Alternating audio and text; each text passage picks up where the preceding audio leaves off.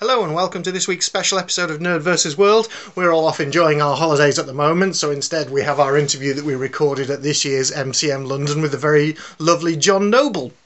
We talk about Fringe, Sleepy Hollow, and all sorts of other stuff. Just before we get on to that, just to let you know that uh, we will be at the Nine Worlds Convention uh, from the 7th to the 9th of August at uh, Radisson Blu Edwardian.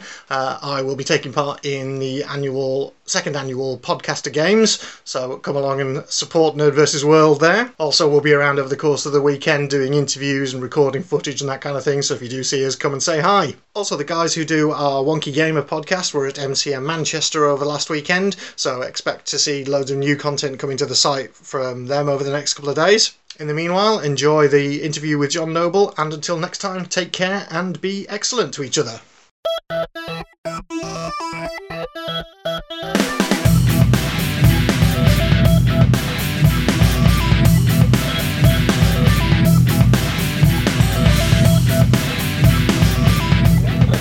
Thank you. I love it. John, kicking off with a nice, easy one to start with. Mm. Have you been enjoying yourself so far, and how does it feel to be at the London Comic Con? I've had a fantastic time. I, I came uh, a couple of weeks ago to do Belfast, uh, which was great. I'd, I'd, not done anything there, and um, then I I had to go up to Cambridge to give a talk, and then uh, then I went to Romania, to Bucharest, which was fantastic. It's an opening world there, and I'm so so enchanted. Actually, I had uh, four days, and uh, my wife and I hired a car and just drove up into Transylvania. So beautiful, so beautiful. Then back to Paris last weekend to uh, do a signing, and then this week we spent in Dusseldorf, and now here. So it's good to be back. Old territory. And when people do get to meet you at events like this, Mm. what are the most common questions people ask you? What are the stuff that people want to chat to you about? Predominantly, um, people are fascinated by Fringe still. Mm, absolutely. And Fringe has had a rebirth, a complete rebirth of late because of the Netflix. Whereas it was a moderately successful show, you know, it ran five seasons, with, with a really fine fan base, it's now out of control because of this, the, the new releases on Netflix. I mean, seriously, out of control. Ten times popular, more popular than it ever was. So that's that's the main one. Also, Walter Bishop was such a an interesting character. I think Denethor comes into it a bit. I must admit. I don't know. Has has Sleepy Hollow been here yet? Yeah, we're, Yeah. We're, we're getting Sleepy Hollow, we like that. But I tell you what, let's let's start with Fringe, because like you say, the show is continually getting bigger and bigger, even after its, Yes. its conclusion. Um, what for you is the, the magic of the show? What was it about the show that made you want to be a part of it right from the get-go? Well, okay. I mean, to start with, Walter Bishop was was a character that you. you if you had a dream of a perfect character to play as a character actor, you'd say, "Give me Walter Bishop," and I was very, very fortunate that the the writers also went with me, and I went with them. So that when they realised that I was basically up for anything, they kept giving me anything, and then I would invent something else, and, and so it went. I finished up playing about 14 versions of, of him eventually. It was a total joy. But the main thing that, that worked, apart from the very interesting science, which, which we, we always tried to keep within the realms, the possibilities of theoretical physics, believe it or not. That was my request to the writers. Please at least make it feasible that we can go there.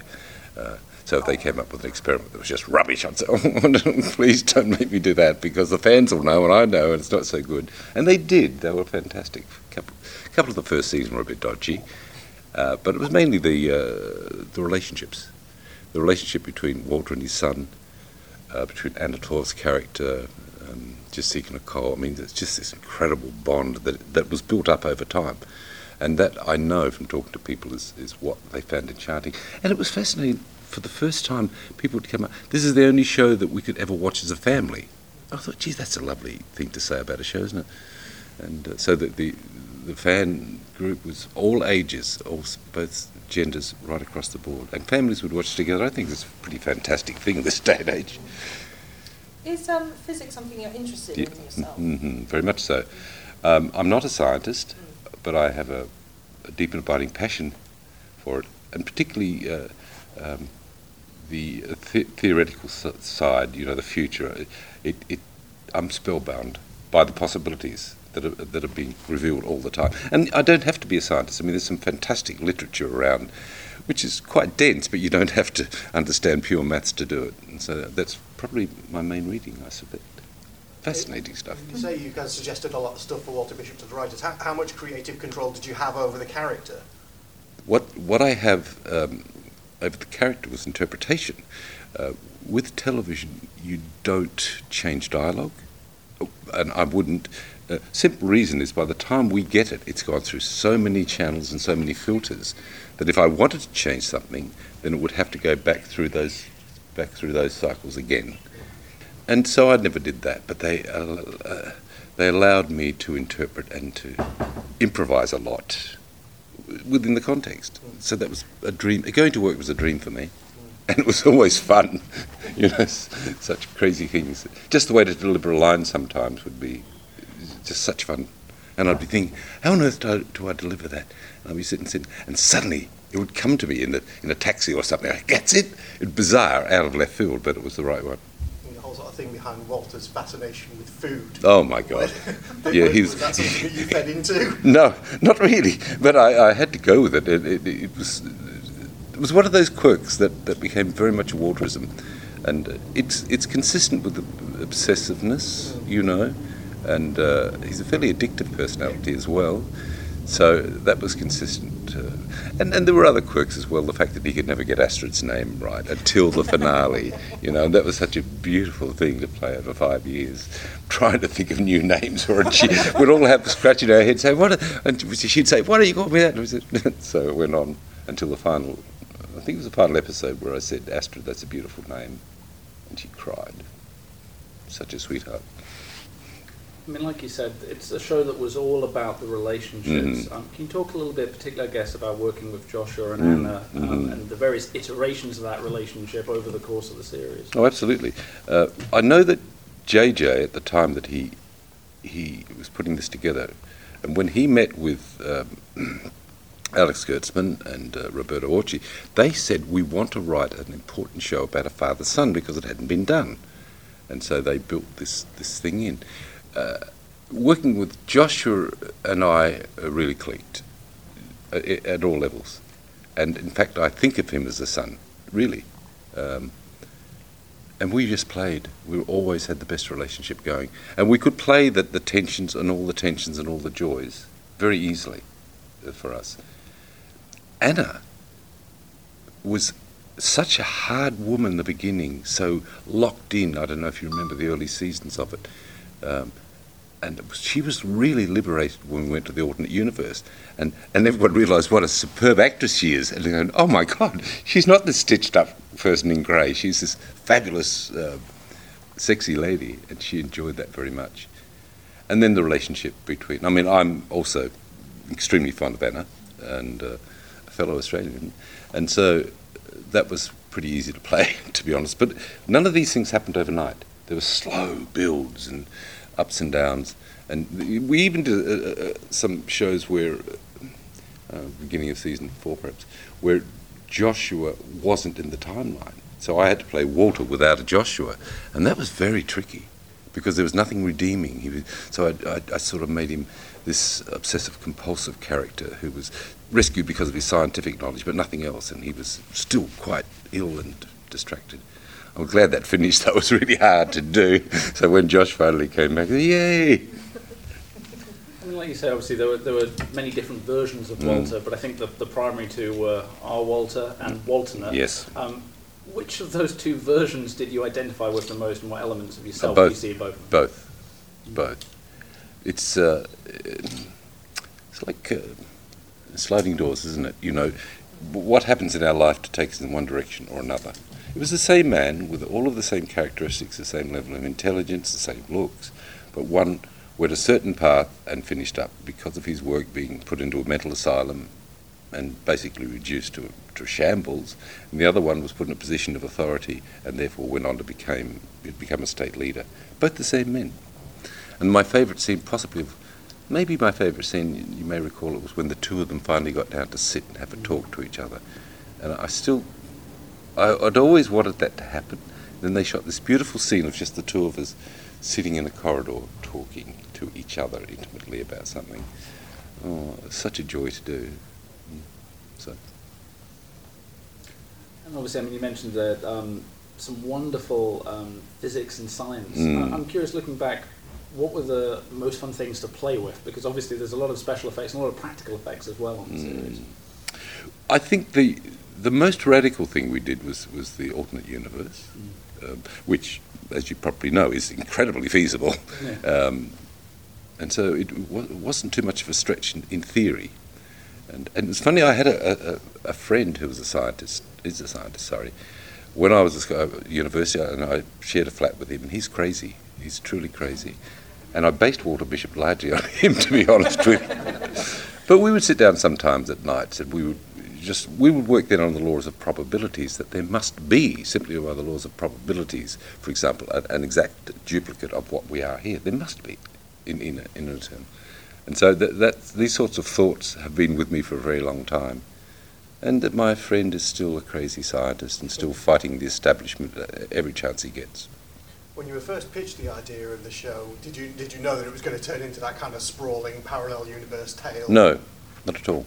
No, I think what happens with the show is is that they really need to reboot each year, and, and, and I think all television series do that, unless it's just a straight procedural, like um, uh, Special Victims Unit or something. Then that is a straight procedural, which which very successfully goes.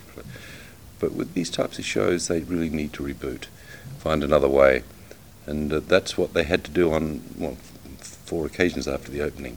So you don't really know. Uh, they- also listened quite closely now to what the fans say, what what works for the fans. And there were ideas for anyone observing that came in and just disappeared. Like, where did that go? It just disappeared because it wasn't holding, wasn't progressing us. I wonder if there were any ideas that you would have liked to have seen in the show that never quite made it in. No, not really. I think uh, the glorious thing about Fringe was we we were able we were given a fifth season, limited fifth season, and uh, Fox it was finish the story. And uh, I mean, the choice then was what was projected into the future, and we tried to tie up a lot of loose ends in that 13 episode arc. That was very, you know how there's a reputation of people closing shows in the middle of it, and I was really thrilled that they did that. Uh, whether it was satisfactory to the fans, I don't know, but at least we finalised a lot of those story arcs that went through. Ah, look, th- there's a lot of people would love to see Fringe again. Mm. Seriously, I don't, I don't know whether re- I don't know whether the reboot would be. I know that it would. To me, it would be essential to have at least four of the central characters back. Um, that being Joshua's character, Anna's character, Jessica's character, and my character. And then, you know, there's some wonderful characters as well, like Blair Browns and, uh, and Lance Reddick. So I don't know. I don't know what they'd do. So if um, JJ was to phone you up and say, say, I'm getting the band back together, um, would you? I'd be the first to sign on. Seriously, I mean, it all it all depends on availability. Um, I mean, I know Josh is doing another show at present. I'm going back to do another show. Um, Anna's doing a film at present, so it's kind of not always as easy as it sounds, if unless you're all unemployed actors, which could happen easily. We just got lucky. I mean, obviously, talking about where the show did leave off, Mm. um, how did you feel about particularly that final episode? Um, Mhm. how, how did that sit with you? Well, it it almost had to be that. It almost had to be that. We couldn't diminish Walter. And we didn't know what to do with him. So what we did was projected him into a world where he would be comfortable, and uh, and that made sense of the whole observer track through the thing as well, played by the brilliant Michael Cerveris. He's another one I would definitely want back in. Whether we'll get him or not, he's just been nominated for another Tony Award on Broadway, so we may not get him. He's the nicest man and he's brilliant. Uh, and the, the, the, f- the father son going back to their child, which had been raised. You can't leave, I don't think you can leave things like that open ended. I think you need to go back and sort them out. And we lost a few people on the way. We, we killed off a Blair. And uh, Um, mm, Transitioning over, um, because we don't have that much time. mm. Um, what what was the, the, the transition transition from Walter to your character of um, the, the Henry Parish. yeah, Henry Parish and the Mm. Horseman of War? Mm. The, well, the Horseman of War was a surprise to me, to be honest with you. when uh, Alex Kurtzman rang me about that role, he, he painted this wonderful picture of this duplicitous fellow who just appears to be a nice old guy, but he has this incredible subtext running through it. And I loved that season one. It was so gorgeous because all the way through, I was planting little clues, but no one knew, and even the other actors forgot what was going on. And until I, mean, I remember Tom Mison saying to me at the end, he said, "God, I forgot you were going to do that," because he was this nice old fellow that was helping him out. It was a gorgeous play. The first season was a gorgeous play. Second season lost its way a bit. Third season is about to be a, there's a reboot happened. I don't know what it is because I'm not involved. I'm out of the show now, um, but I, I, I suspect it's very good. But it will it will focus on the two leads, and uh, I'm gone. Um, Catcher's Catcher's gone. Uh, Orlando. Um, you know. Anyway, the three of us, three or four of us, are gone. History, and. Uh, so they'll go back to what they believe is the core of it, which is the relationship between Nicole and Tom. That's what they believe. The wonderful girl called Lyndie Greenwood, I think, is going to stay there as well. She's a fantastic girl, wonderful actor too. The rest of us are history. Unfortunately, I, have I've got it on DVR. I haven't seen it, so I don't. I'll say that. I'll say no more about my gory death. But um, um, again, would you would you go back to the show if they asked you to? I, I did. Uh, Alex spoke to me earlier and said, "Look, if he can work it, could would I come back as, as a guest?" And I said, "Yes, in theory, but I don't think I'll be able to because I'm actually going back to work for another network. So it's not going to be that easy. Not this year, anyway." A victim of your own success. Uh, I mean, obviously, you've had an incredible fortune to work with great people Mm. in front of the camera, but as well Mm. behind. Yes, uh, yes. Peter Jackson, Yep. J.J. Abrams. Can you Mm. talk a little bit, I guess, particularly about both of them and, and what distinguishes them in your mind as directors? There, there's a similarity. There's a similarity between the two of them. I just want to make mention, by the way, that we've just lost Andrew Lesnie, who's the, the DOP on all the rings. Just, just the nicest and a genius, and a genius. And what we see out there on those screens is his creation. And I'm hurt by that. He's only he was 58. Anyway, um, both of them are incredibly enthusiastic, almost childlike in their enthusiasm. These men, obviously, they're brilliant, and they have the ability to inspire other people. Jackson, I noticed when he did when he did Rings, I, I couldn't believe going to New Zealand and and seeing that that everyone there was working at their optimum, and that the bar was up here, and everyone went for it. I mean, everyone. Nobody there was no negativity at all on that set, and everyone was just going for the best they'd ever done, and that showed in the movies. I mean, actors, costume, everything was that. And then JJ just has this extraordinary, again, it, it appears almost childlike, but believe me, it's not. This imagination that flies so fast. To talk to JJ, you have to really be on your toes because he's very sharp and very enthusiastic. He talks very fast, and you go, whoa, slow down, slow down. But I like both of the men very much indeed. Is there a role um, that you feel that you haven't got to play yet? Maybe a classic role or just a type of character you haven't gotten uh, the chance to. Yeah, well, play prob- with? probably the role. I, I, it's nothing to do with film and television. Mm. I probably will do King Lear one day because from the time that a- a young actor goes in, he says, "One day, one day I'll be, one day I'll be good enough if I'm not too old." And that's the problem. It's really demanding. you- You've got to be old, really old to do it. Um, but I think that's on the Makeup card. and prosthetics now. Yeah. No, it's not the Is that same. as the- Hamlet usually? Well, Hamlet, Hamlet is for the younger men, and, and then you've got uh, Juliet, who's amazing role for a 15-year-old. These are very tough things to do. Anyway, that's not what we're here to talk about, but that's probably that's probably what I would do. oh, it even that makes me shiver to think of it because it's so hard. I went back and read it again a couple of years ago and I said, "Why do you let this go, John? It's so hard." But having just gone back to stage and done a couple of things, I'm, I'll go. Are you free to discuss your new project? No, uh, I hoped I would be today, and uh, then I got a letter from my uh, SM, what a text, email even, from my agent saying, "Sorry, they haven't. They wanted to release it and it hasn't been released yet. She's going to contact me later today. We'll see. I can't, obviously. Can you tell us what genre it's in at least? Mm, think Sherlock Holmes.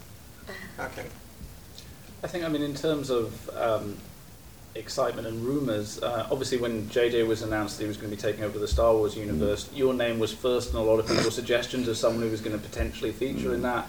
Was that just fan speculation, or was there was there ever any discussion about that? Is that something you'd even be interested in if it ever came up? Yeah, I'd be interested for sure. I mean, a- as a franchise, that's maybe the greatest franchise. Um, And if if you were, um, or what, what would you choose to be?